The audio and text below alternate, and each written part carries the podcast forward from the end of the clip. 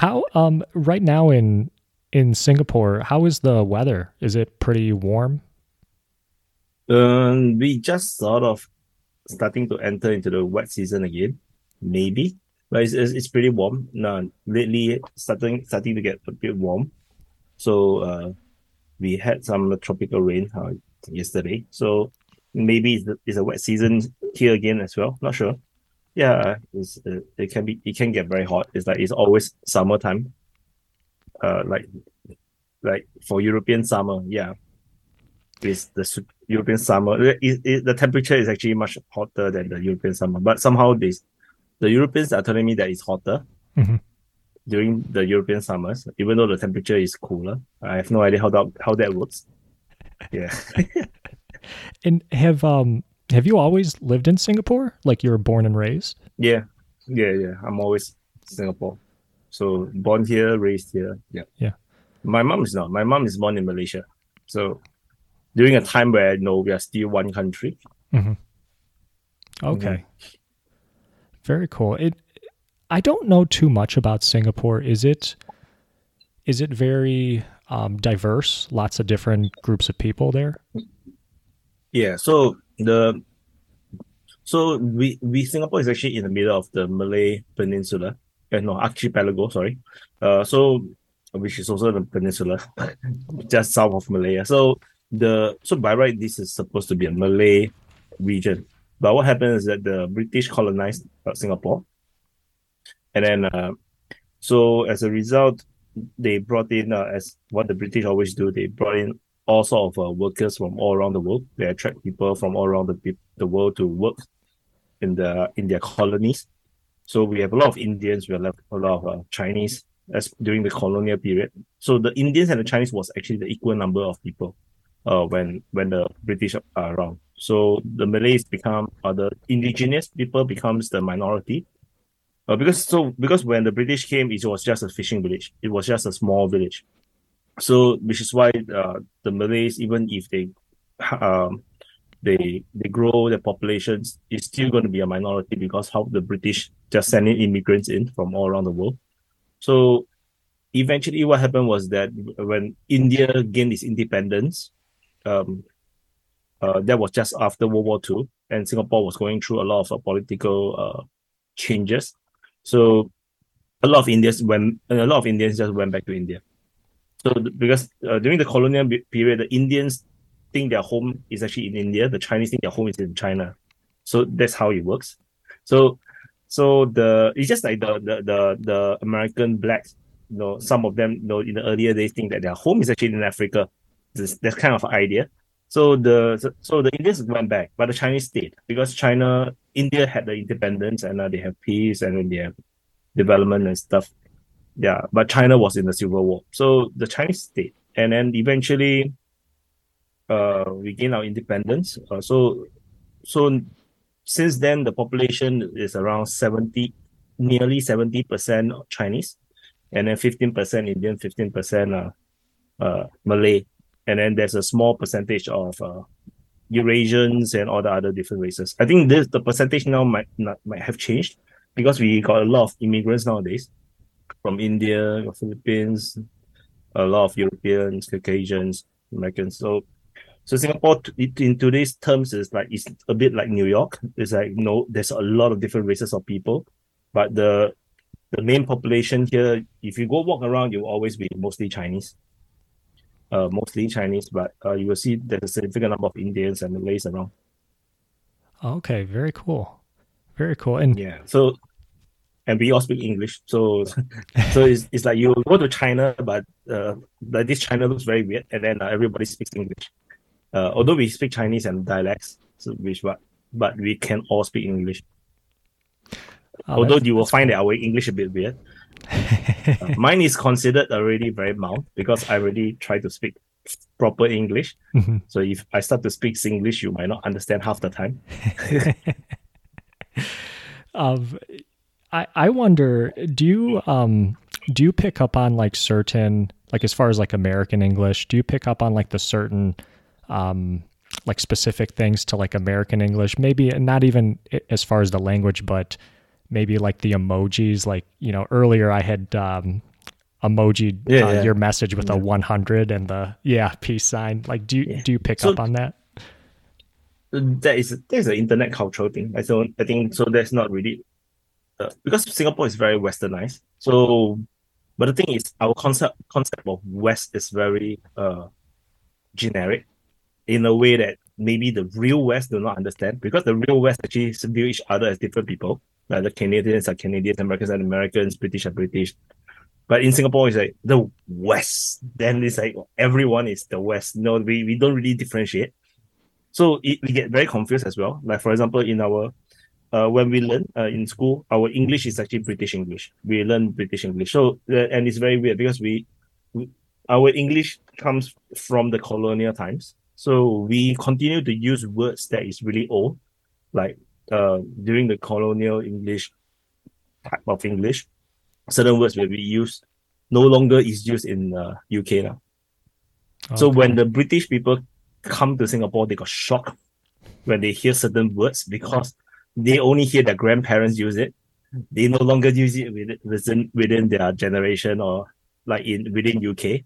Only the very old people are using those words, but to us it's common common words. So it's very interesting because I heard this from a YouTube channel. Uh, they are British and then they they're documenting their life in Singapore. It's like what? like to us, it's like this is just normal words. So it, it is very interesting how how we kept some of this uh, uh, heritage of the language, which the British has, has already abandoned. Like the British today don't really don't really speak like the British in the hun- 100 years ago. Like the 100 years ago, they are very gentlemanly, you know, because they are the colonial masters, right? So, uh, you know, they, they speak with a certain tone, uh, like as if everyone is royalty. So nowadays, only the royalty still speaks like 100 years ago. The the people, the normal people, is just like you know the soccer crowd. They they just speak a very different form of English, but we get very confused because we take or we we uh, digest so much American culture, so much American uh, movies and everything. So even in the internet, you know, most of the internet, English speaking internet is mostly American, uh, or American centric. So our our when we spell, it's very confusing because the English and British spelling for words is a bit different. Like, like you know, uh, for example, ionized, the, the I S E D. That in, in in American English is I S E D, you know, but in, in British English is I Z E D. Or is it the other way around? I, I can't tell. So I use both. Can, I can use it, both of them in a single paragraph, and then you know, get both group of people triggered. So the so no, yeah. So we get very confused because we, we, we cannot tell the difference between the two sometimes. Nice. uh, Wyatt, I'm really sorry. Before we continue on, I just want to give you a proper introduction. Um, everybody out there, hi, my name is Chris. Uh, this is the Chee-Tash podcast. And today, uh, very special guest, as I just mentioned, uh, Wyatt from the uh, I know him from the YouTube channel Defense Politics Asia. Uh, been following Wyatt for a little over uh, over a year now. Um, Wyatt, uh, please introduce yourself though for the audience and anything that I've missed there. So hello everyone. Uh, I'm Wyatt from Defense Politics Asia, and uh, so I I run this so-called company media thingy uh, called Defense Politics Asia for the past uh, many years. I think since 2017, and then uh, the the YouTube channel had only blown up uh, since the U- Ukraine war started because before that I still not too sure what content to do, and uh, so so you know when Ukraine war happens, um, I'm I personally try to find what is happening. and try to figure out what's happening. So I started mapping all the information uh, inspired by Liveuamap. So I started to map all the information that I can find so that I can know what exactly happened because I do not trust the mainstream media. Uh, as you can tell, uh, because recently uh, the biggest news is actually the the leak of the the United States uh, military documents, and now that you know that they caught someone, so you now trace back the past two weeks, all the information, all the news that you know all these news channels has or news outlets have published. Read, go back and read them, and then you will know why I don't trust the, the media because they don't know what they're talking about, and they usually just make things up if they don't know. And they will make things up in a way that you would think that it's real. And then and then you get confused because first they say that it's not true. There's is there's a Russian disinformation. Then after that, the Russians say that it's Amer- uh, is a US or NATO misinformation. Then you you see the pro-Ukrainian people you know laughing at people who believe this is real. Then the pro-Russians also laughing that this is people who think that this is real, and I'm one of them who think that it is real because I was in the military. I looking through the documents, I was like, this is this looks exactly like how a military document looks like. So it's very hard to fake a military documents because uh our imagining of normal people's imagination of the military is very different. We tend to think the military as very high tech, you know, very sophisticated. Sometimes, uh, all people forget that these people are just normal human beings. They they only use Microsoft Words, Excel, PowerPoint, and that's how the how their presentations will look like as well. So and then they was you squeeze information in ways that it looks uh, aesthetically horrible, and that's largely you know like uh, half of what it looks like in these documents, and this is exactly how it looks like. So then the kind of terminology. So I'm pretty convinced this is real. I just cannot confirm whether the data inside is accurate. Uh, but because I was in Intel, uh, so my understanding of Intel is that even the intel that we get usually is just a signal.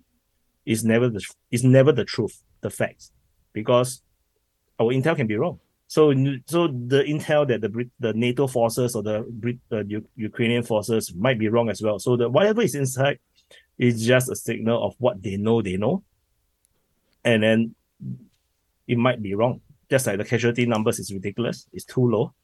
Uh, so maybe the the so the Ukrainian maybe say something, then uh, the Americans just believe it. They just write it down, yeah, just to make them happy. So the so so I'm convinced it's real, but the the media just write all sorts of stories. Different media say different things. Uh, then you see the the gov- different government officers, you know, from different countries all say different things. Suddenly, you know, somehow the South Koreans are angry then the Israelis are saying that no, no such thing happened. Then after that, now we have some they arrested someone. So which is the real information? Is is is even this arrest a real thing? We have no idea. So that's the problem with the mainstream media because the we they cannot really investigate properly and they don't investigate properly because journalism used to be about investigation and then they report the news if they cannot corroborate the information, usually they will not publish. Because what happens in the past is that the real estate in the printed newspaper is very precious. When you print it, it costs money. So you cannot just spam information into a newspaper. You have to give good information. If not, um, you're wasting the space that you're printing the information. So today is internet age. Everything is free. They, they just spam the information. So so information become more like if there is misinformation and propaganda in the past in printed newspaper is much worse now.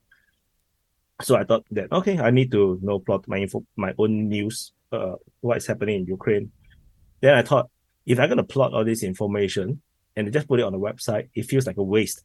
Because uh D- dpa's website is the traffic was not very high. It was so so so i decided um just put it on youtube i just record simply just record, go through all the information, like just like just like how uh, uh, I used to go through when I was in the military, where I receive uh, briefings, daily briefings. So I sort of do something similar. So it's like that's why I call it a sit rep because in in military terms it's situation report. So I basically just reporting the situation on the ground, and uh, of the intel that all that we can gather. Basically, that's what intel is. Then somehow it picked up and then the channel just blew up. Uh, and uh, if I'm not wrong, DPA is the only channel that started from day one of the war. So so most channels started like a few days later or sometime later. So DPA, started right from day one. So I have a report for day one. Most channels do not have day one reports. So and the most exciting part is actually the first week the first seven days is the most most exciting of the war because that that was when nobody know what the hell is happening, and that was when the Russians make superb gains that nobody can imagine. them doing. Like they they started to do all sort of uh, Hollywood style kind of offensive. They you know they they send in uh, helicopters right straight into the airport, and then they got some of the helicopters getting shot down. Troops just walk, go roll past the border, nobody stop them. Then the civilians are just driving all around the the Russian military like as if nothing is like it's not important at all. It, doesn't matter if this the Russians came in. The then and then you have the UK government telling the people to you know make their own Molotov cocktail and throw at the Russian tanks. Those were the crazy days, and that was all in the first week. So you know, after the first week, things the front line start to get more settled down. That that's when a lot of the other channels start to cover because the front line start to you know look more uh clear. But yeah, so so that's interesting to me. Uh, mm-hmm. yeah, but the channel was heavily suppressed, so I'm not the biggest channel, unfortunately. I was it's quite disappointing, but uh, that's that's that's how it is. Yeah, I I do want to just um, you know give you your in, in, America we say give somebody their flowers or you know compliment you on uh, the amount of detail that you put in your videos um, compared to and I I listen to other some other channels too and some other people talk about the war in Ukraine. Um, I know you know of uh, uh, history legends and I, I, think he does a good job and um, I listen to like Scott Ritter or um, uh, Oh. Douglas Macgregor as well. Uh, but the amount of detail and uh, visual representation that you put in your videos is uh, truly outstanding, and I just I appreciate all the hard work that you put in your videos. Thank you so much. Because the ultimately it's all about the t- amount of time that you invest to, like for example, my mapping. Every day's mapping is at least four hours in order to map in all the information nowadays in the earlier days it was not uh, the because the, the the the way how I map it is different. So in the earlier days, we do not know what is happening at where, where the Russian troops have uh, arrived at. Where are they? Nobody knows where are they. So no, the way the technique, how I try to search for information was different. How I map it was different. So whenever there was some fighting, I would just indicate there was fighting here, and I would leave the icon there for days. So I don't really remove them until after certain days, I realized that it seems like a long time since since we heard of anything here. Then I delete away the thing. So the the mapping was a bit different. So you know, every day, every day I was just sim- simply looking for more information. Um, at, uh, through Twitter, I, I I search through all the different location terms. Uh, I have like you know hundred terms. I search through, I scroll through everything every day, and then I, then after that, I start to get uh, I start to realize, oh, some of the intel actually comes from actually a lot of the intel actually come from um, Ministry Defense reports from on the both sides. So that's when I go to the Telegram channels. I start to discover Telegram. I, I had Telegram, but no, I started to discover oh there was so much information actually in these channels.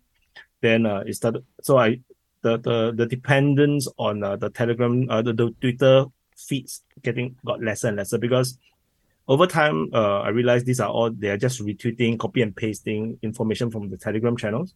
So, and then and those, then slowly, eventually, I start to realize, uh, I get I start to know all these different channels and the way how they write, the different Ministry of Defense, the way how they write, and then uh, that they have their own habits, and then when they start to behave weird, like they start to start to, start to use different terms. I was, I was, my sixth sense will start to like kick in. I was like, hmm, this is unusual. Like, you know, then you know that maybe they're trying to hide something. Or maybe they're trying to say something, but they don't. they cannot just say say it uh, very clearly. Then that, that's when I will also tell tell my audience in the videos, no, this is a bit weird where they say this, this kind of thing. And uh and then the eventually because due to you know there was two sources that that was new from last year. One of them become rather famous nowadays, called uh, uh, intelligence. They call it. He called himself that. So what he does is that he feed me a lot of fake information.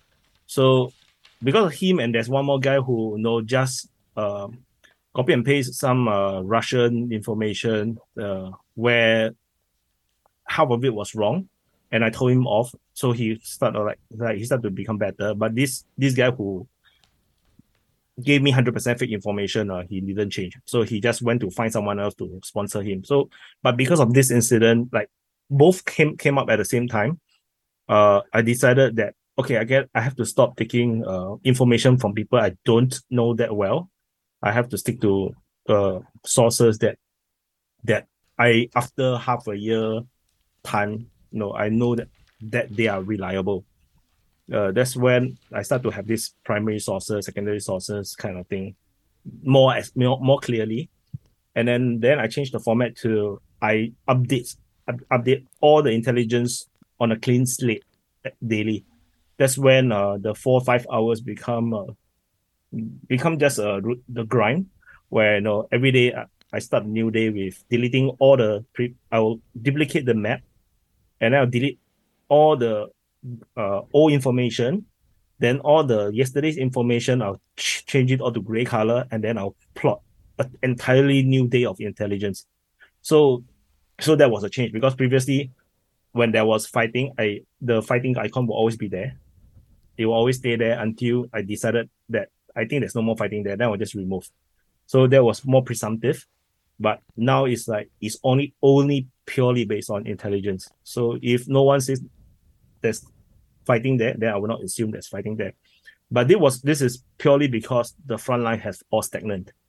Everything has stopped moving, and uh, the front line is predictable. The the the different sources are all reliable. Yeah, previously the much earlier it was like nobody know what's happening. Nobody know where where is the, the Russians, especially in the, the southern front in the Kherson Mykolaiv region. The Russians are just running all over the place, and and it's like you can't even track what the hell where the hell they went. They they this like you know the information come bits and pieces. So the, the style of uh mapping the information was different. It was just uh, a change because the the war have changed. Yeah, mm-hmm. so so it was very painful, and and the fact that I need to spend this much time makes me doubt uh, all the other a lot of the other so-called experts. How are you able to know uh, as much as you know, where do you get your sources? Because everybody, almost everybody is reading the same sources. So unless you have a, a insider information, you can't possibly know uh, things that I don't know. Put it that way. So mm-hmm. that's why you know I don't watch uh YouTube YouTube channels uh, or any YouTube videos on Ukraine war because uh I really I feel that everybody is just uh interpreting what's the information is, and then they put their own spin on it, or they they inject their own opinion. Especially for the you know the pro-Ukrainian ones that are just uh just like fanboys, you know, they're just you know for their fans of this, like like as if it's a football match, they're making making things up, making things make bad things sounds good, make good things sounds better. So they are just using the same piece of information. Like even though they're pro-Ukrainian, they're actually taking pro-Russian information to to report all these things, and then they just put their own spin on it. So yeah, so the same thing for all the experts, be it uh, the Colonel Macgregor or whatever. No, this I believe it's the same. I, I can't possibly imagine that they know things that I do not know in terms of the Ukraine war. So unless they have insider intel, which I don't think they have, because nobody will risk their jobs to give them information that they don't have. Yeah, but mm-hmm. and they, they do have an audience to sell to. Like if you are already show you always been talking about oh, uh, the Russians is gonna win, the Ukraine's gonna lose, and and then and NATO is doing the wrong thing. Then they just keep they have to keep on keep keep it keep uh that narrative going, unless no unless something very drastically changed that they cannot hold that narrative yeah. So so that's why you know I don't watch because they I feel that if I watch then they, I will just inf- influence my own uh, objective analysis of what is happening. So for me, I my analysis, my opinions come from the trends that I was because I track every day, so I can I can sense the trending of what is happening through the way how they talk, the different sources, the way how they write, the words that they use, because even though they support their sides, uh, sometimes they will have to admit some, certain truth.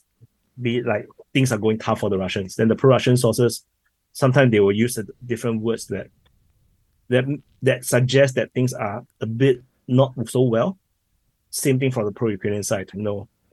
But when they admit that things is really bad, then the things must be really bad because they are supposed to be pro their side.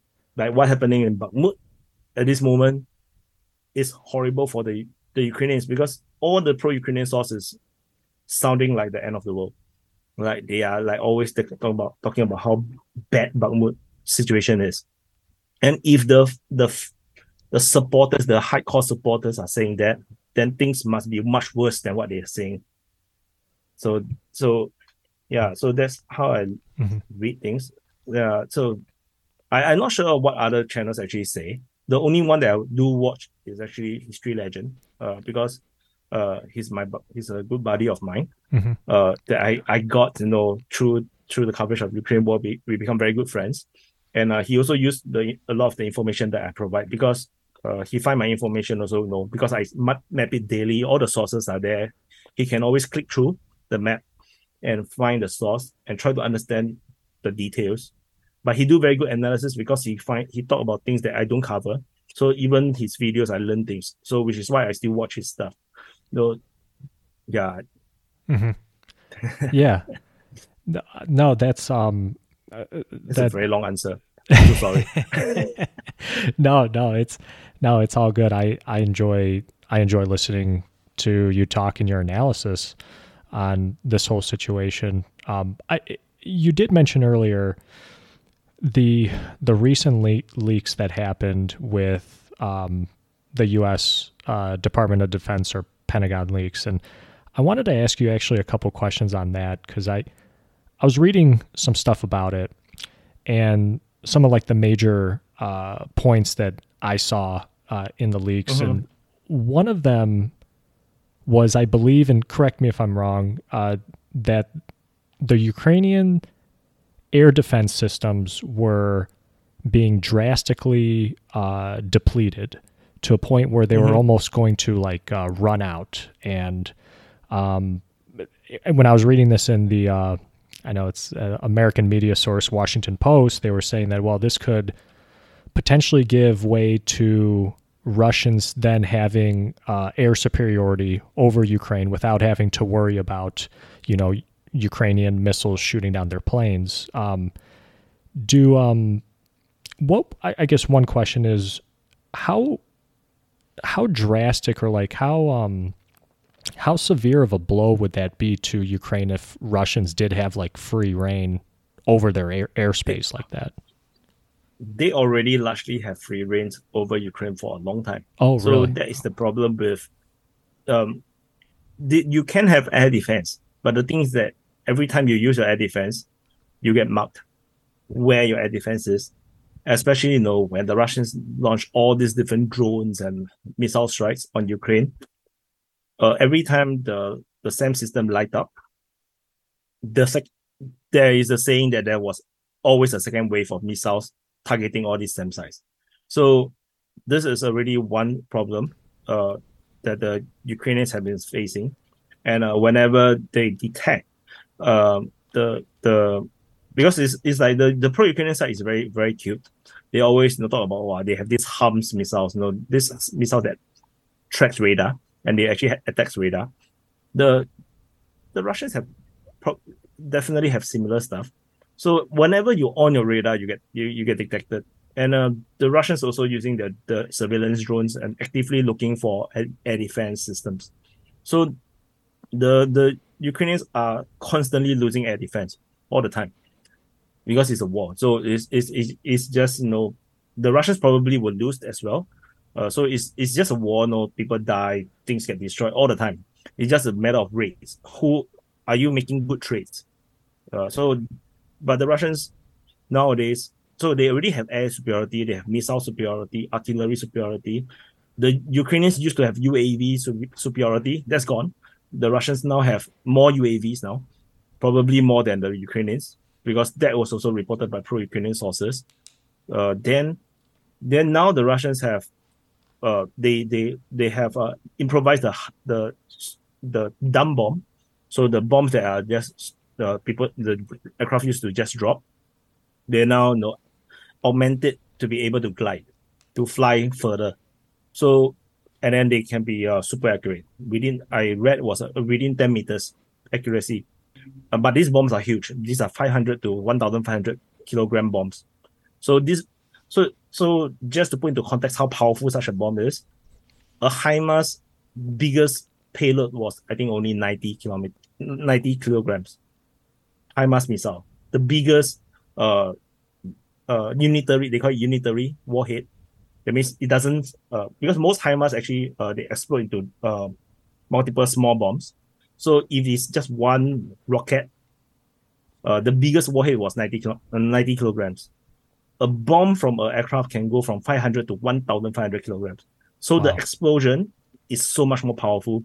And these bombs now can fly on their own. They can glide to their targets. And and I read was like they are dro- dropping these bombs 80, 90 kilometers. Or uh, the closest is 30, 40 kilometers from the front line. So wow. the that means the surface to air defense, surface to air defense of the Ukrainians, which you cannot put it on the front line. You have to put it behind the front line. They cannot even target the the, the Russian aircraft. The Russian aircraft will just probably just enter the range of the radar. The missiles can't even launch. They drop their bombs and they turn around and go.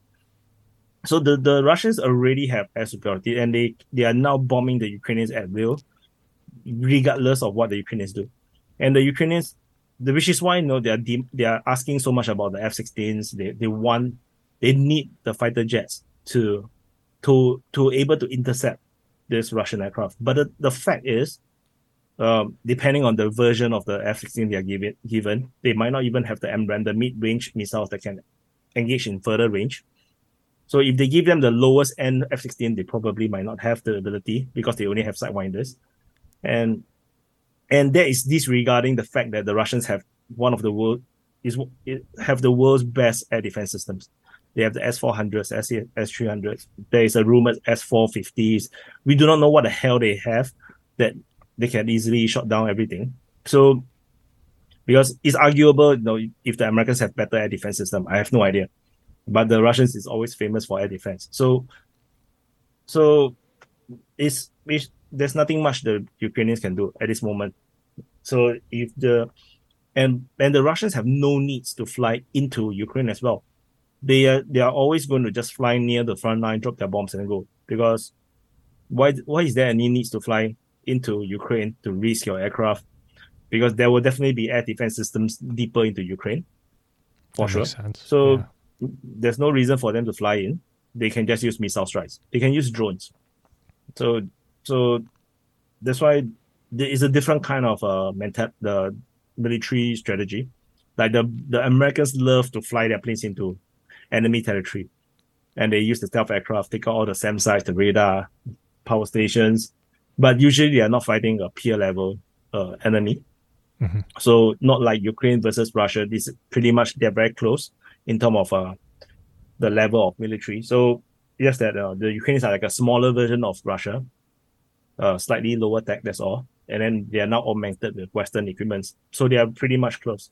So the whether the Americans can do the same thing to the to the Russians is a question mark. Nobody knows whether they can do it. Mm-hmm. So so the, the Russians they do not have this kind of doctrine. They are always going to be like using their air force only closer to the front line. Like I I'm not even sure if they they use that much aircraft even in the first week of war, uh, flying. I think they only have some flying over Kiev. I think mm-hmm. because they, I think they are providing air air, uh, air cover for their airborne troops. But otherwise, I don't really know I don't really see the the Russians like sending oh sending like the World War II they send through the send the bombers in deep into enemy airspace kind of thing. Mm-hmm. No, I even the the heavy bombers they are launching cruise missiles. They are not dropping uh, dumb bombs. So you know, so we, we, there's still more to come, I guess. And as yeah, far as another the uh... stupid long answer. Why am I always giving such a long answer? no, you're very detailed. No, I appreciate it. Um, with the the F 16s that you mentioned, uh, currently, what is.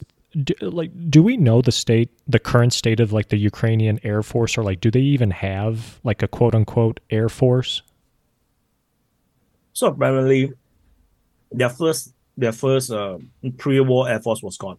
It's pretty much gone. Uh, at least the fighter jets and um, many of the aircrafts. Helicopters they still have a lot uh, previous from the pre-war, I guess. But the thing then after that they started to refurbish all the Soviet era uh the Air Force. There, that's why they have a revival. Because for, for during my reporting, it was there was a one month period from memory. Uh, around a one month period, there's totally no information of any shoot downs of Ukrainian uh, Air Force. So it was very bizarre. It was very weird because previously I don't even report on shoot downs because it was happening so often. Like that is like a daily thing. So it's like what's the point of reporting something that is like, you know, always gonna happen all the time. But after that, it started to keep. It was so quiet. Uh, there's no shoot down for so long that I started to realize. I thought that the Ukrainian Air Force is gone. Then after that, they there was information that oh they actually revived all the Soviet airframe. They repair it, maybe give it some engine or whatever. Then they send them to fly and do their work. And then then, then came all the donated aircrafts from all from all of NATO and the Western countries where they used to be part of the Warsaw Pact. So they have a lot of the Soviet era planes, they all donated.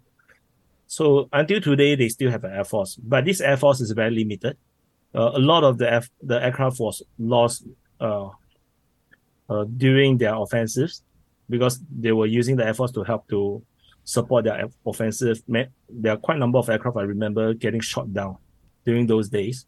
And then there was also another period where they lost a lot of aircraft when the Russians are pushing around a month, two months ago, the past few months, where the Russians were pushing and then they, they also lost a lot of aircraft because they are trying to help out their ground defense to push back the Russians. That was when they also seem to lose so many aircrafts. So mm-hmm they still have the Air Force today. No, I, I they still have shutdowns, but it's getting, getting a lot lesser. I, su- I suspect they are preserving their their Air Force for their offensive. So so I think okay. that the reason because you, you, you cannot just spend it all. You you can spend the aircraft and then you can wipe out your whole Air Force in a day if you want to. But you but it's probably better to preserve it, keep it a grind, because mm-hmm. that's basically what the war is now. It's just an attritional warfare. And you know what? Um, another thing I saw in those leaks was the the talks of the the number of casualties between Uk- Ukraine and Russia, and I, I, don't know if if you saw that as well. And do you take the numbers yeah. that were in the leaks? I believe um, uh, in the leaks it said a around 71,000 on the Ukrainian side casualties, and then Russian side 16,000 to 17,500. Um, yeah, now, that's a fake number. That's the yeah. that's the manipulated number. That's not the real one. The real one was, I believe, the real one was they wrote around like seventy six thousand for the Russian side, and then the the the Ukrainian side was like sixty something. Let me check my my information. So I, I because I was I'm trying to collect all these data, all these papers as well. Mm-hmm. So I the thing the number was let me check. What's the which one was it? Uh sorry guys if you are on podcast. Um so I will just talk about something while I'm trying to search the numbers. yeah, the the one that you saw was the the the fake one uh, where they say mm-hmm. that there was a seven, 16,000 to 17.5 thousand KIA. Mm-hmm. I think that's the wrong one because they only they wrote that the Russians only lost seven air, fighter aircraft. That's clearly wrong. That's the manipulated one. Where's the other one? Um, and I so even sorry podcast.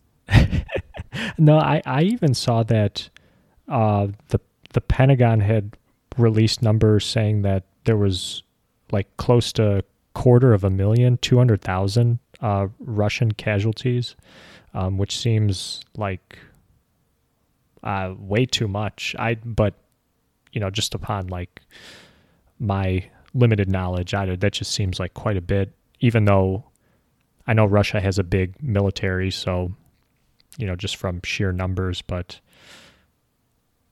oh, I found the the I found the the corrected one mm-hmm. is a thirty five point five to forty three point five thousand KIA for the Russian side. So seventy two fighter or bombers, eighty two helicopters, then 6,004 ground vehicles. So the Ukrainian side they wrote is that they lost only 16,000 to 17.5 thousand. So they are saying the Russians are lost three times more.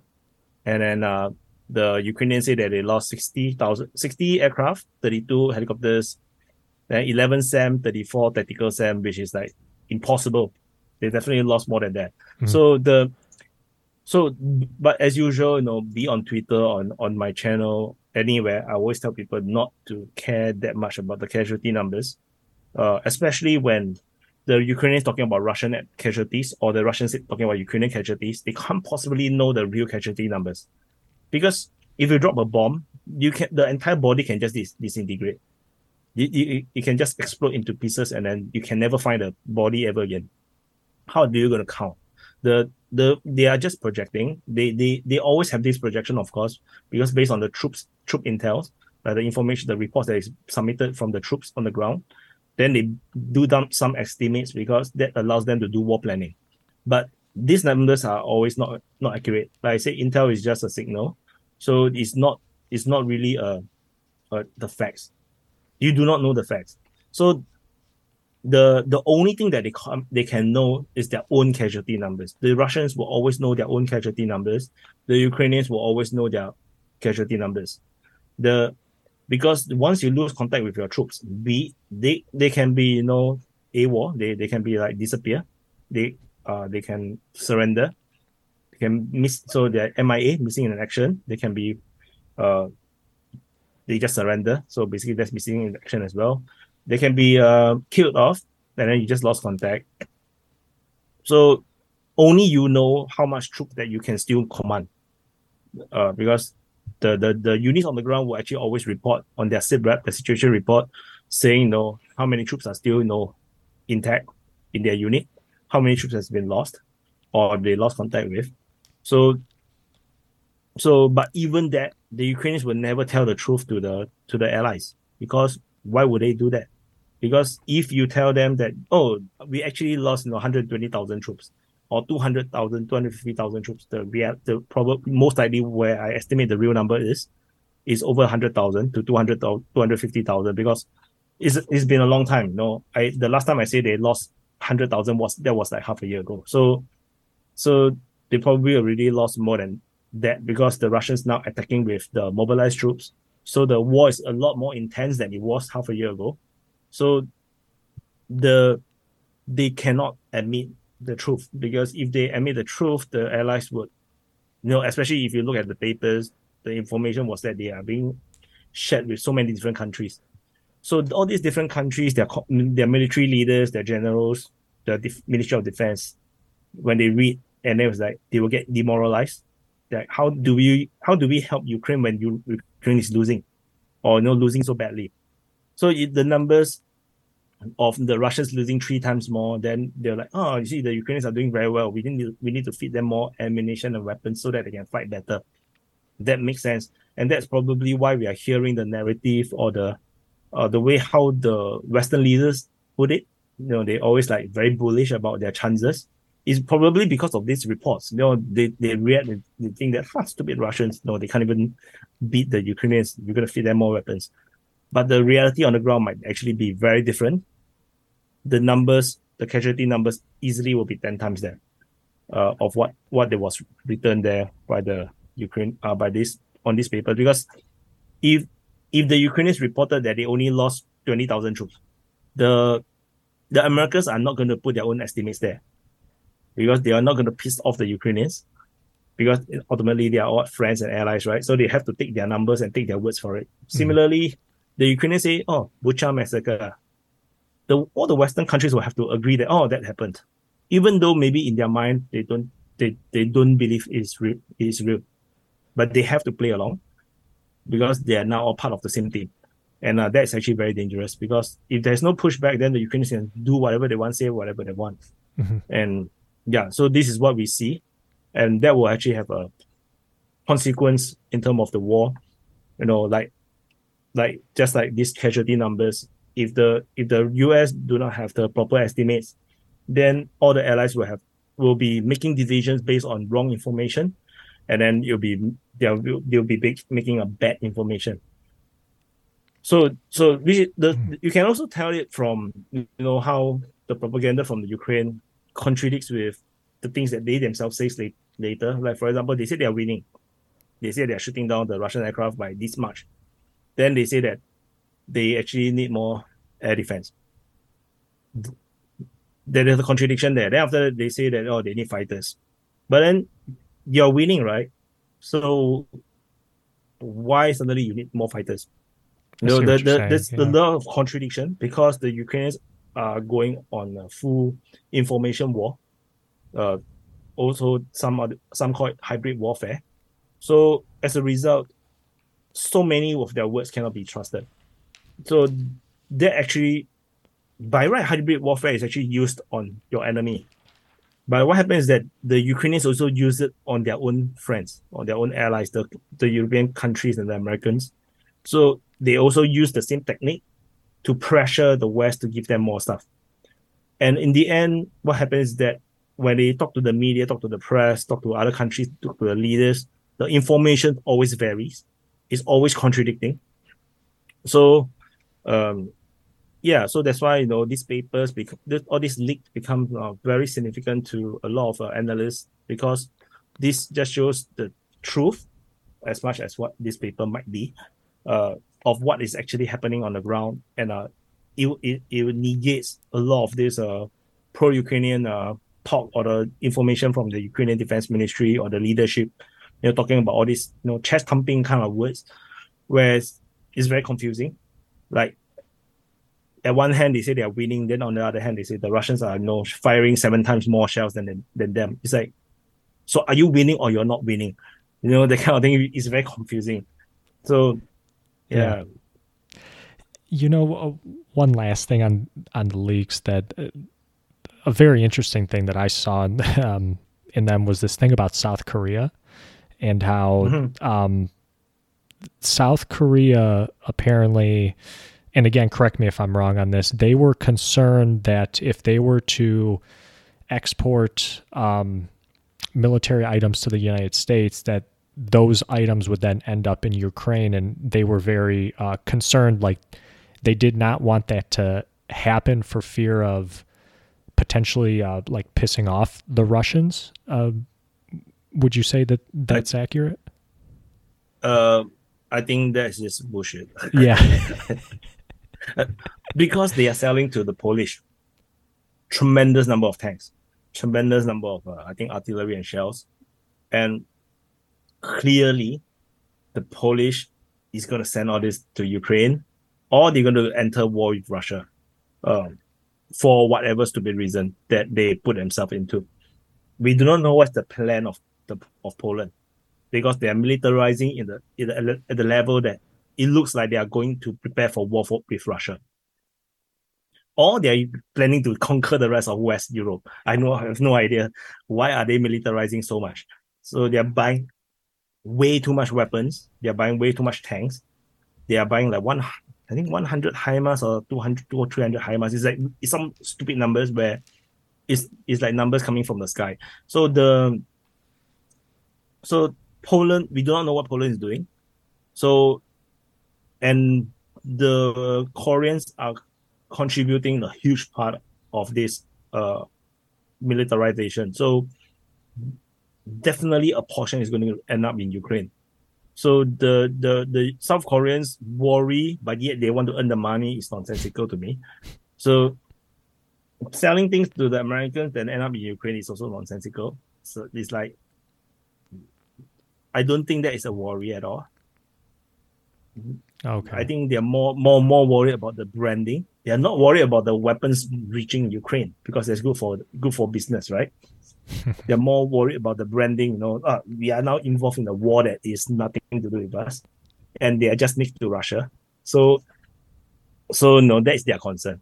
But the thing is, they are they are totally uh U.S. uh leaning or U.S. uh pro U.S. or within the influence of U.S Mm. Like hundred percent, they are in in the U.S. Uh, side, just like in just like Japan. So no, the moment Americans uh, go against the Russians as like see them as an enemy, then you are part of they are also become the enemy of Russia naturally.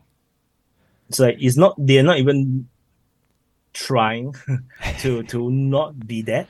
Like like at least you know the, the Singapore, you know, after the sanctioning of uh, Russia, kind of backtrack, and then the Russian embassy is still in Singapore. Uh, we have a full ambassador from Russia in Singapore as well. So the and then we are also buying, we are secretly buying Russian uh, energy.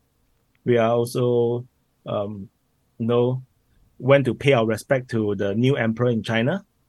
Uh, so just like you know, Macron went to pay the respect to the emperor of China. So the, so we, at least you know we you can still argue that you know, France and Singapore is like oh we are not that, uh, U.S. led. We are we still have our own foreign policy what is South Korea doing? No, South Korea is not even doing this kind of thing. They, they, they, they, but then they have their own problem. They have North Korea. So, so their, their concern is irrelevant at all.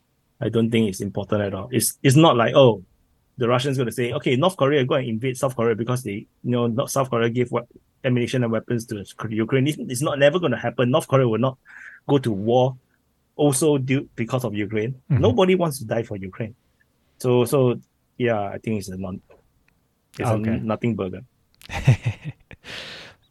well, th- yeah, thank you for uh, uh, clarifying that. Um, I mean, I, I can be wrong, you know. Uh, don't, don't take my, my, word for it. I'm, I'm, just saying that based on my opinion, mm-hmm. because you know, geopolitics is actually my interest. Is I'm not that good with military stuff.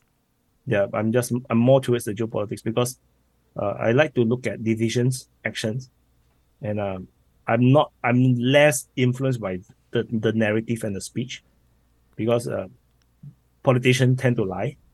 Uh, so, and then not just the politicians, the, even the ministries spokesmen tend to lie. Mm-hmm. Like you know, for example, China, China spokespersons has nothing to do with what their ministry is doing. They're just there to make themselves look good. That's their job. That's their brand. Their their job is do is to do branding for China. So whatever they say has zero correlation to what they are doing. So mm. so so they can say no, we are totally not militarizing South China Sea. I think th- this is the outrageous lie. Then the next six months later, the missiles is in the, is on the island. This that's what China do. So you know, usually I only watch the actions, and if if you watch the actions, you will know much more than uh, just listening to what they say. And to go along with that, um, you know, with I, I think China didn't China also say that oh we're not we're not supplying Russia with any you know military items. However, they still supply you know things like microchips maybe which end up being used militarily like is that kind of like another example of what you're talking about yeah yeah yeah so but but you have to look at from china's perspective Russia is a huge military threat and a geopolitical rival to China. I mean, Russia Russia is a huge threat to China. They are the only country with a common border where tanks can just roll in into China. So the so this Ukraine war is definitely, you know, China is definitely very happy with this war because it forced Russia to treat China better. Because Russia has never wanted to to to be so good, so close to China. Like they always keep China with uh, at arm's length. What happens instead? They actually make all the trade deals with Germany, you know, to sell the oil. They always, you know, Russia had always tried to integrate with the Europeans. They're trying to make friends. They build all the pipelines. Most of the pipeline pipelines is to Europe. It's not to China. They could have done it done it with China a long time ago. They only have one or two pipelines to China, and it was also rather new the thing is the war have forced Russia into a position where they had to find new markets, and uh, China is that market. And the consumer goods that they used to import from Europe and the West, now they just get the the the, the alternatives from China, so they have no choice. Russia have been forced into that position. So, but the thing is, like I said, they are still a military threat. Russia, along with the United States, is the only two countries that can potentially defeat China in the war. I don't even I don't even think India can. So India and China will fight to a stalemate. The Russia and United States can literally defeat China, even if China have the so-called one billion population nonsense thing. The they can potentially defeat it. So so so for China, they want this war to drag as long as possible because it will force Russia's hands, and it also weakens Russia militarily, or at least you know let it economically become weaker, that sort of things. So it's to China's advantage to not give Russia weapons, Mhm. to let it let them grind. And uh, they know that Russia have the capability to build the ammunitions and whatever. You know, just feed them some of these uh, components and let them do their things. There's no reason to provide uh, Russia with things. Uh, Mhm. They don't have to because they, they have their own concerns because who knows they want to start a war with Taiwan if the situ- if the if the time is right. If United States is uh, distracted enough, Europe is distracted enough, then then it's, it's a good time to attack Taiwan because they don't think the United uh, US will be able to react to that that well. So tentatively, it's not the right time because United States is not at war. Mhm. So so the navies, all the carrier groups are all free. They are still you know nothing to do. They are just sailing around. So it's not the right time just yet. But China, China in my opinion, China will will not help. They will just say a lot of things like, no, lately they went to Russia, and then uh, they say about all this so-called peace plan, peace plan, which is not a peace plan. They they are just basically just saying, trying to say things that make themselves look looks good. So Mhm. paint themselves as the good guys, and uh, yeah, it's it's working out for them because people really thought that there was a peace plan. Even the, the Ukrainians thought that there was a peace peace plan, but there wasn't. They were they were angry that the Chinese didn't didn't call him, didn't call Zelensky. they thought Xi Jinping would call Zelensky, which is crazy. It's like he's the emperor. You are not the emperor. You are supposed to go to him, not him come to you. Mhm. So the, the Zelensky, so the so there is this also you know Zelensky because everybody has been visiting him, so you know he he's he feeling really powerful in the sense that even though his um country is under siege, he's feeling like you know everybody's listening to him. He have so so he probably also you know felt a bit indignated, indignated I guess, right? A bit unhappy that you know the Chinese did not come and visit. You know the Japan Japanese prime minister came, so he's like, why the hell is the whole whole the world's leaders all going to Kiev, for what? No, the, the, it's like it don't make sense to me. So now because he's so used to that, he thought that Xi Jinping will come will come to him because he just went to Moscow, right? So he might go to you know Kiev, you know, that will give Kiev a lot of uh, bargaining chip. But China did not even bother talk talk to them, which is so funny. Wow. So yeah, that that was that was funny. Yeah, I just thought just I just thought that was funny. I was like yeah. because when when they were talking about because so so off sorry off for the off tangent, but he's like so when Xi Jinping went went to Moscow, I was like thinking so because there was news report saying that he he'll go to Kiev next. Was I thinking? I was thinking for what? Why would they want to do that? You know, like the uh, I don't think so. You know, my gut feeling was that they will not do that. Then so everybody was watching and waiting, and then he just he just flew back to China, and then that's it. Then two weeks later, three weeks later, now then then like the past week, you know, I think the, the stories was that uh, Zelensky is pissed because you know, uh, China did not uh, did not uh, call even call Zelensky at all. Mhm. That was I thinking, why the hell they want to call you?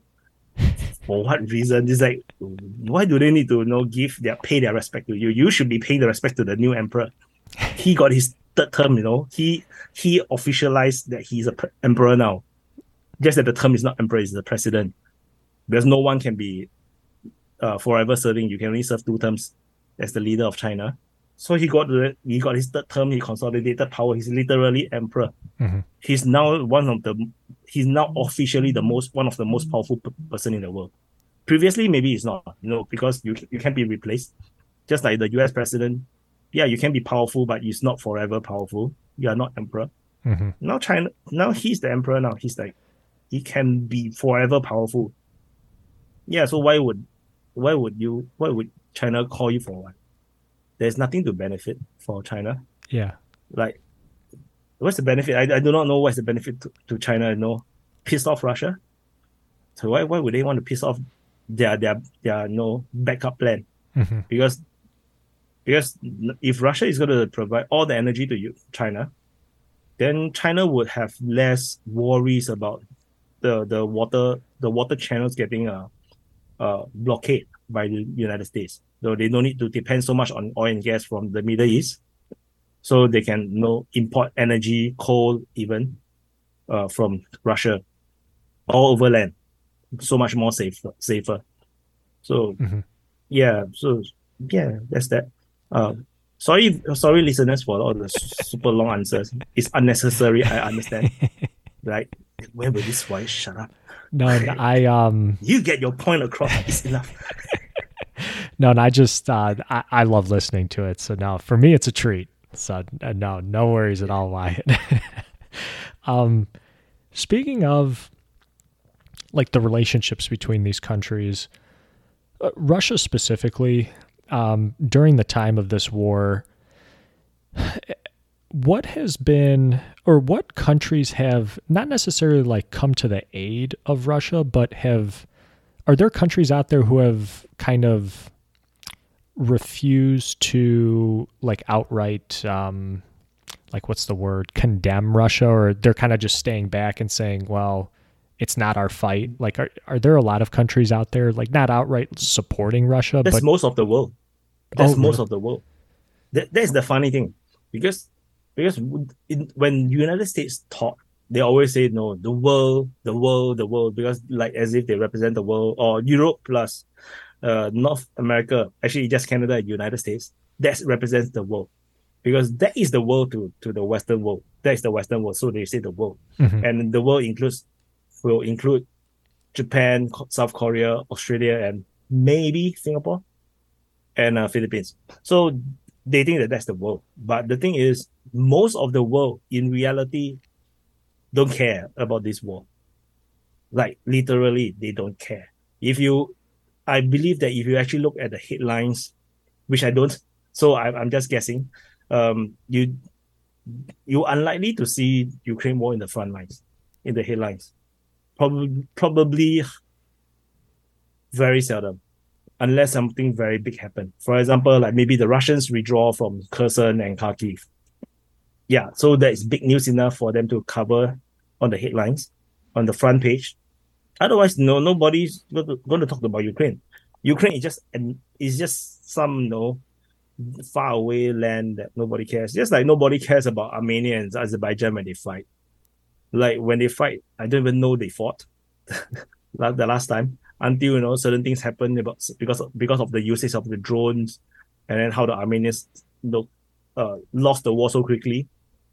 That actually made the news because it was a shock to people that they lost the war so quickly uh, because of drones. That was the first time a country to country conflict that drones becomes the main uh, vanguard in the war, in the war, in the military operation. But that was the reason that was it was it was on, on it was even you know, going on into the news. Nobody cares about them fighting. Just like nobody cares about Myanmar now. Until you know lately the horrific photos came out from um, a bombing mission from the junta, the military junta. But those those airstrikes is happening on a weekly basis or a daily basis. Oh, just that this one in particular, they have very good photos that shows the bodies heavily mutilated because of the explosions. So that made headlines. So why would people care about Ukraine? So it's the West that is only other people only care about Ukraine. Just like because maybe because like they like to say, you know, they're all white and they're all blue eyes. So they are they're their own people. So they're all Caucasians. So yeah, maybe maybe that's that's the reason. That's the reason. Just like who cares about Palestine? Nobody cares about Palestine.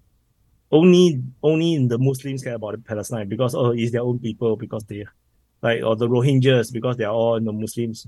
But the thing is, in but that is because that's only the interest in terms of reading the news. Who who actually cares? Like really care? Not much. Even for be it Palestinians or the Rohingyas or the Burmese, no one cares. No one is going to say, cannot. We have to do the right thing. Then the country declare war. we're going to enter war. We're going to like you know do whatever we can. Nobody does that. Nobody go to their MP and say, uh, M, uh, no, you have to go to Parliament and and no demand that we enter war or we demand that we know do something to this ex government because we need to help our veterans. Or no, nobody cares. No, mm-hmm. the own so Ukraine war is very weird because the entire of the so-called Western world cares about Ukraine, but they never cared when it was still a whole country. You know, they don't really care when they like who care about Ukraine? The, Ukraine is the place where you you find uh, mail order brides. You know, do you want a Ukrainian wife? Then that's where you know you try to you know find get get your money scammed by you know some Ukrainian company, dating company, dating agency, bring you to meet some Ukrainian woman, and then your money got scammed because they don't want to marry you. like maybe that's that's what. You no, know, other than that, you know, Ukraine don't really appear uh, on people's radar except football. You know, maybe sometimes Ukrainian football was doing well, but yeah, but is that wasn't very often as well. So, mm-hmm. or maybe Dynamo, Dynamo Kiev or you know Shakhtar Donetsk in football, they, they're doing well in the Champions League. But otherwise, you know, people never talk, think about Ukraine. Then suddenly, you know, this war, oh, everybody is about Ukraine. It's like, come on, man, you know, that's ridiculous. Yeah. Yeah, I ridiculous. I know what you mean. Yeah. Um, I I do not know why I was talking about this. I'm so sorry. I, I I'm so off the tangent. no, yeah, I, no. I, I, blame the Red Bull. Yeah, the, the Red Bull. Well, I um I wanted to ask you uh, something to an, another thing you mentioned earlier uh, about like the first week of the of the war being uh, like lots of things happening. And is this was the first week where Russia like went directly at uh, Kiev, the capital, and yes. they they went directly at it, and um, they're really at it. What um, they, they they were right outside Kiev on the first to second day. Okay, that was how fast it was. So so in their operations, so I, I believe uh, the the idea was to put immediate pressure on uh, on the Ukrainian government to make them go into negotiations because they I don't think the Russians won a war. So that's why that's why they call it a special military operation because the idea is just to subjugate the Ukrainian government to make them for good sign a deal that ends the conflict in Donetsk. And just let the whole Donetsk and Luhansk um, region go on their own. To become independent and 100% is going to join Russia and join Russia. Because the the conflict there has been going on for too long. You have to understand that this is to to to the to the west, they are very naive. They think that this is Russian imperialism imperialism doesn't work in today's age because you can't massacre people to to force your will. How the Mongols can conquer such a big land is because anyone who resists the Mongols get wiped out. All the guys, all the males of you know adult age and teenage age. I'm not sure the boys will get killed. I can't remember, but all guys is killed. Only left the girls. That's how the Mongols can conquer such huge territory without massacring populations, you cannot have imperialism. It's not possible. How the Nazis are able to what the Nazis did, did was imperialism. They basically go in, they they take out certain level, uh, certain population and wipe them out. Uh, but but as you can also tell from World War II, it's so difficult. Even the Nazis tried. They they they cannot kill people fast enough that they have to start to use uh, poison gas and everything because there's just way too many people. The modern age is very different from the medi- medieval age. There's just way too many people to the point where you can't really do imperialism because you can't really control this many many people. Even you have if you have the weapon, it's just so hard. So so to the concept of Russian imperialism is nonsensical. The they are the same people, they are all Russians. To to the Russians, they're all Russian. Even Ukrainians are Russians to the Russians. It's just that the Ukrainians think that at least the West Ukrainians think that they are different people from the Russians. which I can understand because they are in in between Poland and and the Russians. So maybe just like the Rohingyas think that they are they are their own people, even though they are actually uh, Banglas, they are actually Bangladeshi, or Chittagonians. They, they they are like a separate separate race. They are actually they are the part of another race, but they because they got separated from Bangladesh, or or in the past East Pakistan, so they make their own identity. So they they call themselves the Rohingyas, but actually they're just Bangla Banglas or, or Bangladeshi. So it's very funny. So the Ukrainians are doing the same thing as well. They think that oh they are separate people, but to the Russians, the East Ukraine is all Russians, and the people will just identify them as themselves as ethnic, ethnic Russians. Just like I I say I'm Chinese, although that may don't make sense in the Western world because they think that Chinese is China. So, but in in in in Asia, because there's so many ethnic Chinese in every country, when we say Chinese, we're just talking about our race. So I'm Chinese. So if you come to Singapore, you will hear that you say, "Oh, I'm Chinese," but they're not talking about the nationality because we will be very specific when they say China Chinese or, or the PRCs because they are a totally different kind of people from us. So, so the but the people in the East Ukrainians, the East Ukrainians are Russians technically, and the for in if you are Russian, you are Russia, and you're supp- supposedly the homeland of all uh all Russians, then you will find it very disturbing, right? You know, the these two a regions just next to us. We are such a big country, and these two small little regions, uh, are getting uh killed, and uh, they are getting you know suppressed, just because they cannot agree with the overthrowing of the president. So they fought their own rebellion. They wanted self rule, and they wanted autonomy, uh, autonomy, which the new government don't allow. Which is why there, there was this fight because the Ukrainians the new Ukrainian government did not want to talk. Is they they say that no, you will follow our rule. They send in the military. That's how. That's why there was a civil war at the first place. So the Russians have their own reasons to go in. It would not that I agree, but that's just how things will happen. Because once you try to do something against democratic rule or democratic law, that's what happens. Like so, no, it always happens every time. Rule of law, democracy, all these government systems are there for a reason because once you break them, the country will go into chaos. What's happening in the United States is the same thing.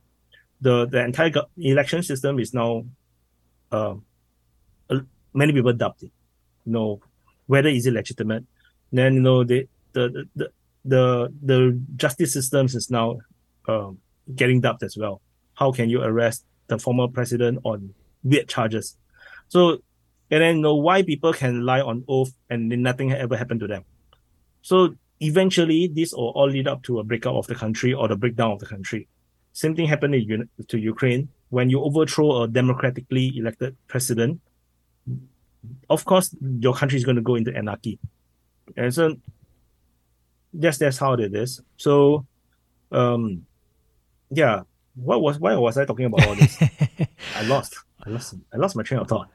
Um, I think it was I, I had uh, I had asked about um, the initial initial stage of the war. They marched or not marched, but oh yeah, why why are we talking about yeah. so far away? so so they so they they went straight for Kiev. Mm-hmm. Then and they they have airborne troops drop airborne troops trying to take one of the the airport. So the plan was to put pressure on Ukraine. So they tried to take the the air base, and then they want to use the air base to uh, air uh, air transport more stuff in. They didn't. The problem is the Russians did not expect the kind of uh, resistance the Ukrainians put up. So they, they never thought that the Ukrainians will fight back to that kind of extent. Because if your country is suddenly you know getting uh, overwhelmed with uh, one one one fifth maybe of the country getting uh, overrun by Russian forces, probably will give up and just talk because anyway the Russians are not intending to. Oh yeah, because I said the Russians don't want to fight a war. So so because the Russians are not there to fight a war because the troops troop levels is just not high enough. So they just want to negotiate so that they end it for once and for all. So the however the Ukrainians have a different plan, and uh, whoever is uh, advising Ukraine from the NATO side definitely have a different plan. They want the war. So they already prepared Ukrainians for war. So, so that's what they did. Yeah. So, and the Russians, because they embarked in such an ambitious plan, and they are not ready for to control such a huge territory, uh, the Russians have uh, took a lot of losses, a lot of casualties because their troops are too spread out, and uh, eventually they have to give up the entire northern front where they actually drive all the way to Kiev and to the edge of Kharkiv because they have to give it up because they just don't have enough troops to hold it. And um, eventually there there will be two more, I think three more withdrawals. Uh, Kharkiv twice, and then uh, Kherson, also because of troop numbers problem. Because they, the Russians, like I said, they are not imperialistic because if they are, they will not have prepared such such a small number of troops to invade the country. They will have they have they will have a one million strong troops, and then uh, NATO not even sh- would probably not even sure if they want to get involved because the troop number will be so high. So it's not that's not the number that they have. Uh, mm-hmm. and then the troops are also they are just part of their regular force where they have a contract. So there was like a six month contract kind of thing. So once the contract ended, all the troops re- was gone, redrawn. That's when the Ukrainians started their counteroffensive because the Russians do not have the regular forces. There was literally almost no Russian military in Ukraine when the Ukrainian offensive uh, happened. The it was defended mostly by the militias, uh, by the the militias from the, the uh, Donbas region, the Luhansk and the Donetsk region, and the volunteer forces. So, which is why you know if you follow the war, like for example in the battle for Liman, where the counteroffensive came, the Ukrainian offensive came, you will hear that the, the stories is that it is the Bars 13, the, the volunteer group that was holding the line. And and it's not Russian military. The Russian military only came later to to to they are the mobilized troops. They just mobilized and then they don't even have gone through training. They immediately went in, uh cover the retreat route, and then they pull back all the way back to Crimea. So that was yeah, so so that that also shows another point of why the Russians are not imperialistic because who the hell go try to conquer a different country with such bad planning? That was not the plan of the Russians. Mm-hmm. So they the all the plans went wrong. So which is why the Russians is going to act very differently now. Because for because which is why you know the Russian government also the leadership expressed their disappointment uh, when Merkel uh, Merkel and and then then later got another guy I forgot his name um, admitted that the Minsk agreement was just to delay, to give time to the Ukrainians to uh, militarize. And I, I think the Russians already know that. I mean, they are not stupid. It's just that maybe the confirmation of this information just disappoint them because, like I said, the Russians really want to integrate with Europe. They really want to be European. You know, the Russians always think themselves as European. Even the people living in the Far East, they also think that they, they that they are Europeans. So the disappointment must be tremendous for the Russians as well because to the Russians it's like why are you doing all this? We built the pipeline so that we have trade. No, we buy all your car, all your branded goods. No, we just want peace. Mm-hmm. But you cannot allow Ukraine to do this to to our ethnic Russians. And they have to do something about it. They waited for eight years. It's not like they did not wait. They have to they they they did annex Crimea but there was a military con, uh, consideration. They have to, because Crimean Crimea was historically Russian land, and they have their naval naval base there. The main problem is the naval base. They cannot allow, uh, because they know that. So what happens is that you overthrow a pro-Russian government, the president. Then the next time, then you're not going to ever get a pro-Russian president ever.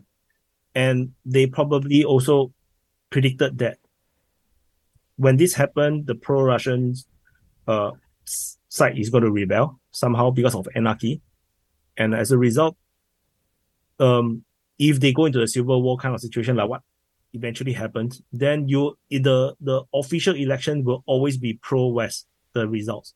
Because the pro the pro-Russian side will never be voting, and as that's exactly why since the the overthrow of the president since 2014, every election is going to be pro-West government because there's no not enough pro-Russians to vote against the tide.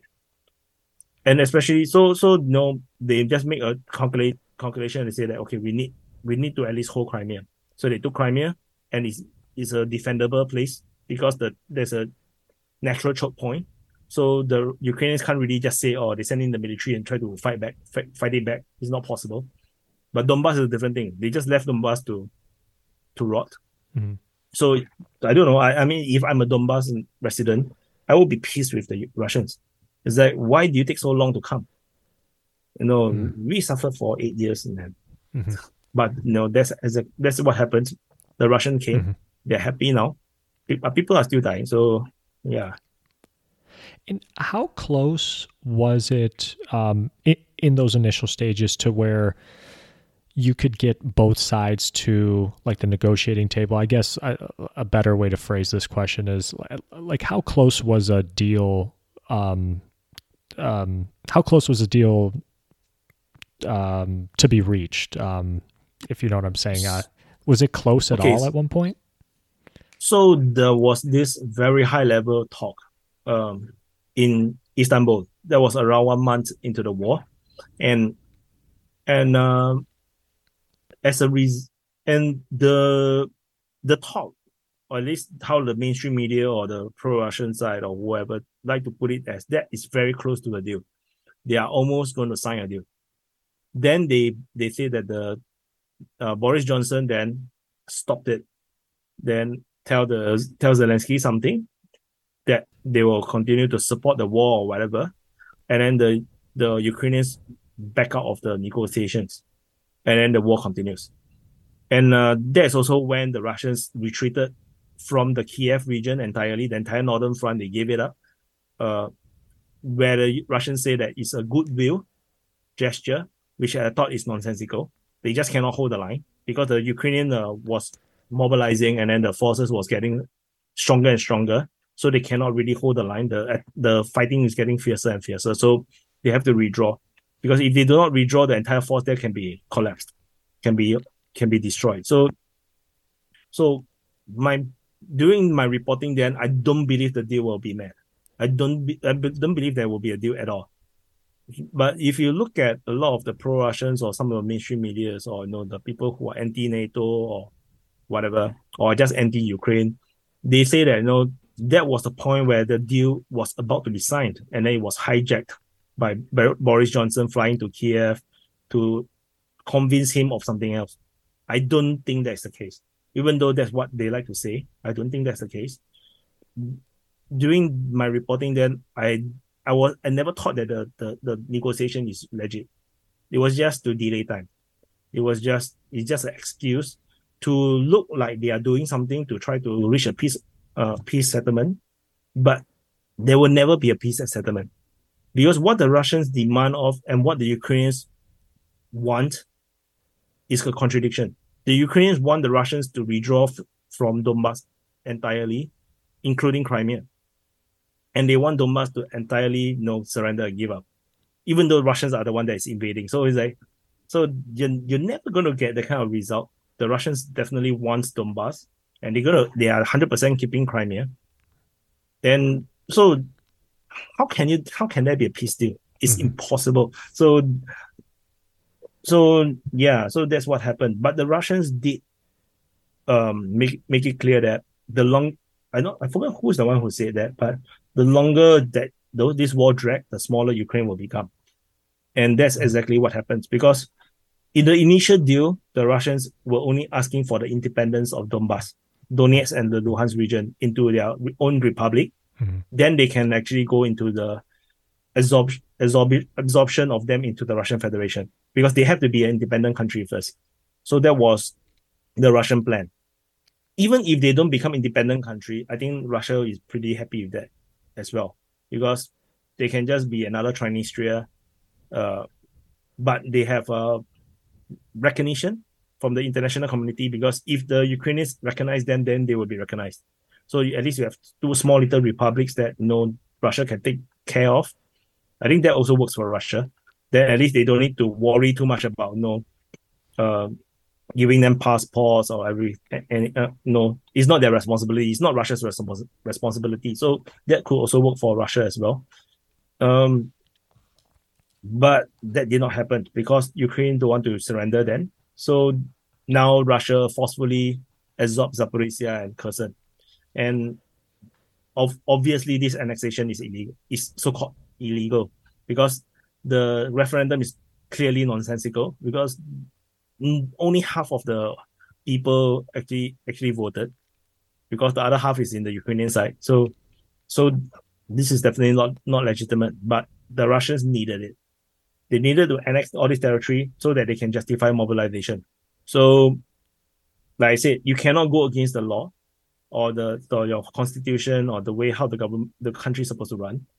If not, you'll, you'll collapse the country. So the that's why Putin understand this, under, understand this, which is why he's he's the steps taken now, all according so called so called according to Russian law, and then they are they're escalating. They annex the mm-hmm. territory, then they can say, oh, welcome that back, welcome this you know territory, these people back to the Russian arms because they they have always been Russian, and then okay now we need to protect them, so we need to mobilize to make sure that we finish our job, the special military operation. That's how the Russians will put it. So, mm-hmm.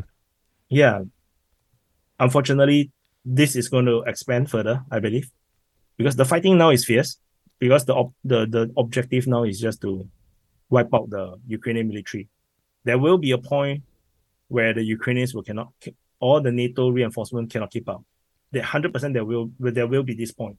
So once that point is reached, the um, then you will see the Russians start to spread out much faster, and then they will probably annex more land, maybe Kharkiv, maybe uh, Mykolaiv region, maybe they will invade into Odessa, mm. perhaps. So that, mm-hmm. so we we I do not know, but I believe that eventually at the very end, half of Ukraine will be gone.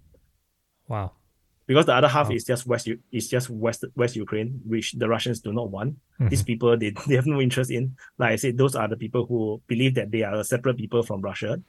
So from Russians. So the Russians will also say, okay, sure, you'll be your own people. But they will take back whatever land that will allow Russia to defend their territory easy, which is definitely along the Dnieper River.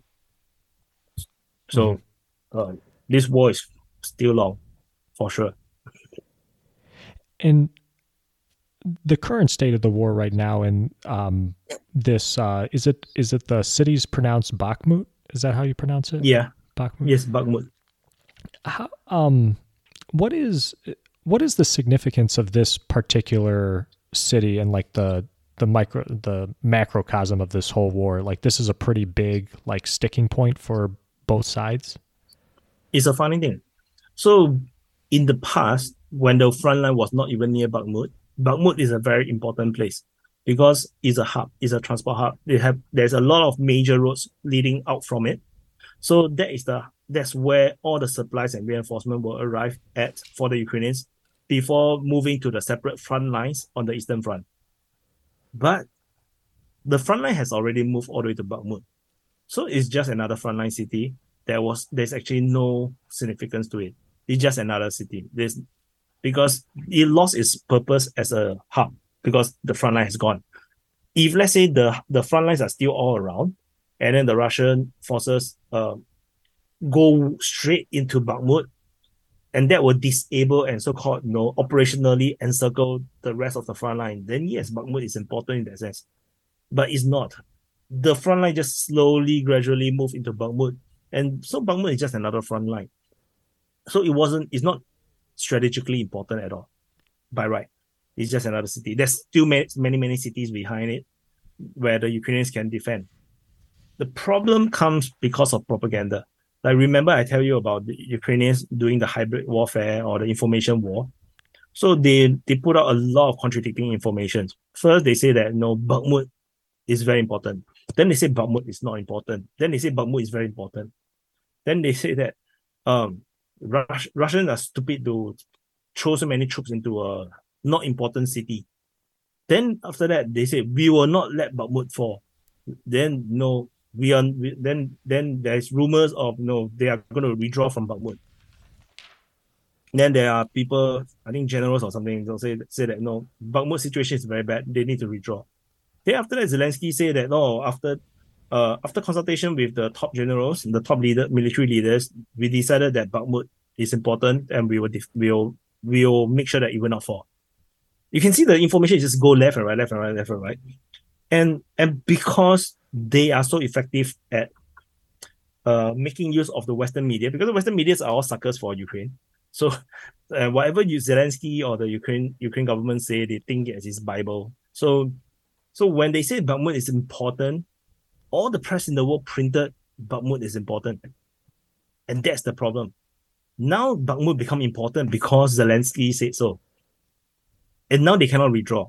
Even though militarily it's already gone the gone case situation. If you keep sending troops in, they're just all gonna die there because of the encirclement. And the Russians already have the artillery, you know, plan out, you know, how you want to strike where, we know what's the coordinates, we don't even need to move because the Ukrainians run out of artillery to fight back. So they have very limited artillery or counter counter artillery uh, abilities now in the Bakhmut region because most of them have been taken out because the fight there was so long, right? So eventually, because of attrition, you're going to lose all your artillery and surface air missiles and everything because you are fighting there for too long. So eventually, someone is going to die, and they died. So, so now the situation is that the Russians have superior uh, ground force, superior artillery, superior missiles, superior air force, everything superior, and yet they have to hold the city because they already put out the word that they will hold the city. So they are just sending troops in just to hold as long as they can until they are ready to do their offensive, their so-called spring offensive, which then the prime minister of Ukraine said, oh, it's going to be a summer offensive, which I think is a misinformation. Um, they are still and because it's going to be a spring offensive. The the leaked paper say it's going to be a spring offensive. Maybe they're just trying to confuse the information to, to blur out the information so that people cannot tell if the papers are true or not. But they definitely have to go into the spring offensive because they can't they can't hold Bakhmut for another month. It's not possible. It probably can't even hold for another week at this current rate they are losing grounds very quickly because the Russians are no longer holding back. It, seems the moment since that they are able to drop the gliding bombs, they literally just bomb any buildings that the Ukrainians try to hold. And um, in the past, you know, they don't have the kind of caliber of bombs to take up, take down the entire building. So now they could. So if you want to hold up, put a lot of troops in one building, the whole building is just going to be gone. No, so there's the, the consideration for civilians was like is now near zero, because they don't even believe that civilians in Bakhmut now. So it's like even if they there is they're not I don't think the Russians care now. It seems if they see you, they will rescue you. But but you know, in terms of conflict, they are not going to hold back. It seems that there is this change. Previously, the Russians keep holding back, but now it's like they're just using the big bombs and you know that's it because they just the one they just want to wipe out the military as fast as they can. It's, there seems to be a change. Seems mm-hmm. to be. So Bakhmut is not important because mm-hmm. Zelensky says so. So it's important now. That's the conclusion. I, I went too long for a simple answer. um, Wyatt, this um, this has been a great conversation. Um, I feel like I can just keep throwing. I have like many other questions, but I I will have to wrap things up here. Um, I did want to ask you actually one one question, um, not Russian Ukraine related, and it was something mm. uh, something I just saw today actually, uh, and I don't know if you followed what has happened. I think just today in uh, Sudan with uh, some forces uh, rushing into um, the capital city of uh, Khartoum, I believe, and there's apparently some fighting going on. And I, I know Sudan has had other conflicts before too, but I was just wondering if if you were following that at all. No, yeah, that's the problem with the Ukraine war coverage because it takes so much time. I I don't have chance to really read up uh, about the things happening over over in the other regions. There's so many things, so many important things happening, mm-hmm. and uh, I just kind of cover it because there's only one me, so that's the problem, and uh, it's very hard to. It's like every time after the four five hours of Ukraine war, uh, mapping, and then I do the video. I'm drained. So I'm very tired. So the which is also partly why you know, I'm so tired just now because uh after I um, finished mapping, I went out. I quickly do one quick video and then I went went out for my family dinner. So when I came back, I'm like, no, I wanted to do a sit, the sit rep for the day. I just cannot. I was like, oh, cannot. I need to sleep. Then I went to sleep. So yeah. So, but my understanding from the headlines is it does seems like yeah, it's just it seems like another coup. Mm-hmm. So yeah, I think but Sudan always been very vexed. So mm-hmm.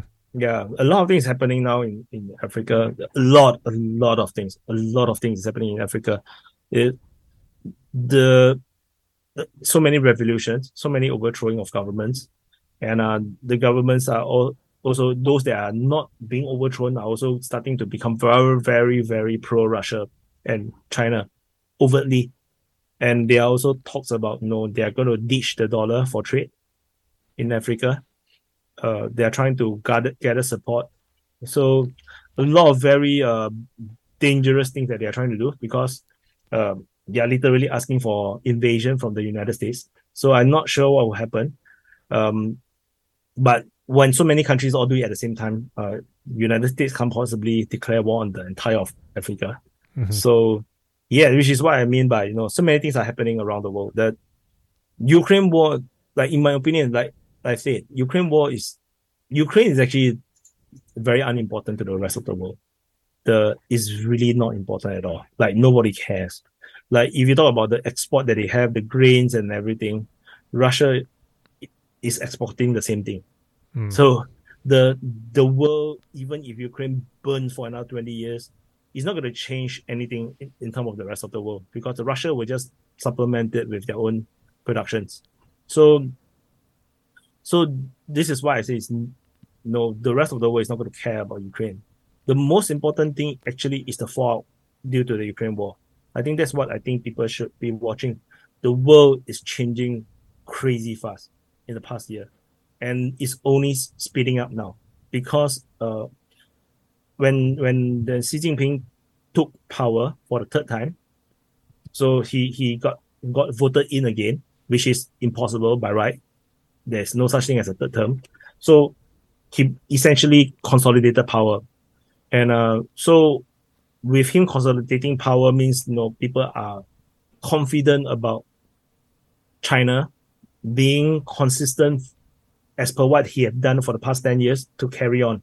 So so all the all the leaders that are you know ready to you know go on the BRICS train. So you know BRICS is coming up. So they know that this is going to be consistent. Just like Putin is still around, they know that. So and Modi is all around. The Modi will always be around because it's a British parliamentary system in a way. So the prime minister will always be around. Is he there's unlimited terms, just like Singapore prime minister is unlimited terms. So with the three major powers leaders always going to be the same, at least for the foreseeable future. Everybody's going to bet on BRICS because they know that these people is going to uh, continue to pledge support for whoever is going to follow them. So, so now the de-dollarization is happening very fast because because they sanctioned Ch- Ch- uh, Russia out of the dollar, the and the Western financial system. So Russia have to find alternative alternative system and as a result, China supports it because China see what happened to Russia. They don't want it to happen to them. So they support the building of an alternate alternative system. India also, because India felt very threatened. Because when Ukraine war happened, the West tried to, you know, force India into supporting the West and supporting Ukraine. And India cannot do that because Russia is a strategic ally, is a strat- strategic partner. Ch- Russia and India relationship is very close is this is what people don't understand. They are very, very close. The they are why is very close because India is a democracy. Russia is a democracy, which is why you know they are the perfect match to counter China. This is why they were always been very good friends. And with Russia and uh, India combining, it's basically one line to and blocking China from any Western expansion if they ever want, want to, which I don't think so. But you know, it is a geo- geopolitical thing. So, so the all these things that's happening, you know, everybody. So, in but India felt that pressure, so they wanted to, they will also support this alternate system. because it, it it's, it's like how can you weaponize a financial system? So everybody's unhappy. Indonesia is saying the same thing. So Saudi Arabia is saying the same thing. Everybody is saying the same thing. So the world is going to change so fast. Europe and United States is in danger. It's now at high risk, and United States is is undergoing some kind of a revolution of sort. So now, so it's a lot of crazy shit is happening in United States, which means that the the Western leadership, which is always US led, is is going to have a, a inferior or ineffective leadership because Biden himself is not a good is not a very good leader. He he don't inspire confidence. So as a result, no, the the the West is now in a very very deep uh, uh, conundrum, and yet because the of the work culture, the political correctness culture that has been developed in the West over the past 10 years means that nobody dares to admit wrong and nobody dares to am- and stand up to you know insanity and say that no this is stupid. No we have to stop. Nobody dare to say that because everybody is politically correct now. No no leaders dare to stand up and say you know this is nonsensical. Only you know hungary dare to say that. And then the moment he said that, you know, he's getting demonized, and then they will threaten sanctions against against the fellow EU member. You know, the kind of thing is. So, I I I will highly suggest you know people to not care about Ukraine that much. The the war is going to just drag on for a long time. I'm I'm just stuck in the commitment to to continue to report the war, rather than you know, it, to me it's just a very boring war now. Like it's not that interesting. Uh, it, it's interesting only if you are a military person. You really like military stuff. You like war, which no, I'm okay. I'm I like military stuff, so I can still you know I like maps, so I can still do it. But the the key, the important things is not happening in Ukraine. The important thing is happening around the world in the geopolitics, in the economics, in the financial systems. I I highly suggest you guys to follow those situations because Ukraine is really not that important. Like like seriously. Yeah. Mm-hmm. Ukraine is just like Bakhmut. It's important because the leaders say so. It's not really because it's really important. Yeah. Like who cares about you know what underwear Justin Timberlake you know wears? No. It's just because the magazine says it's important. Mm. So don't get don't get duped into into all these tabloid headlines. It's not important.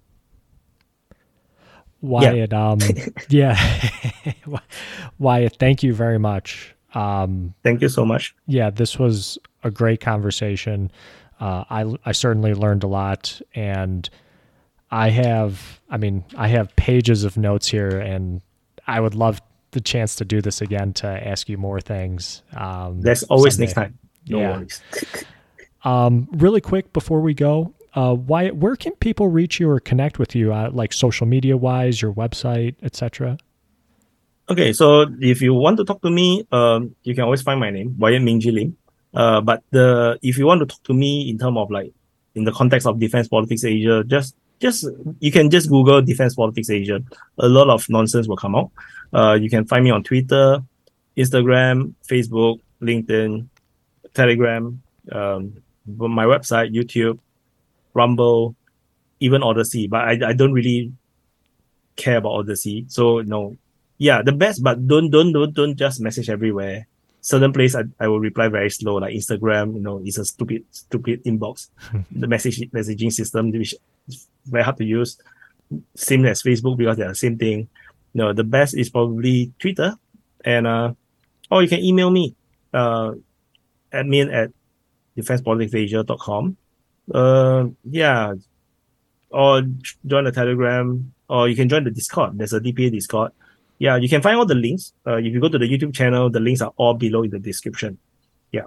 So if I know people don't always don't don't like to read the descriptions, I have, I have no idea why.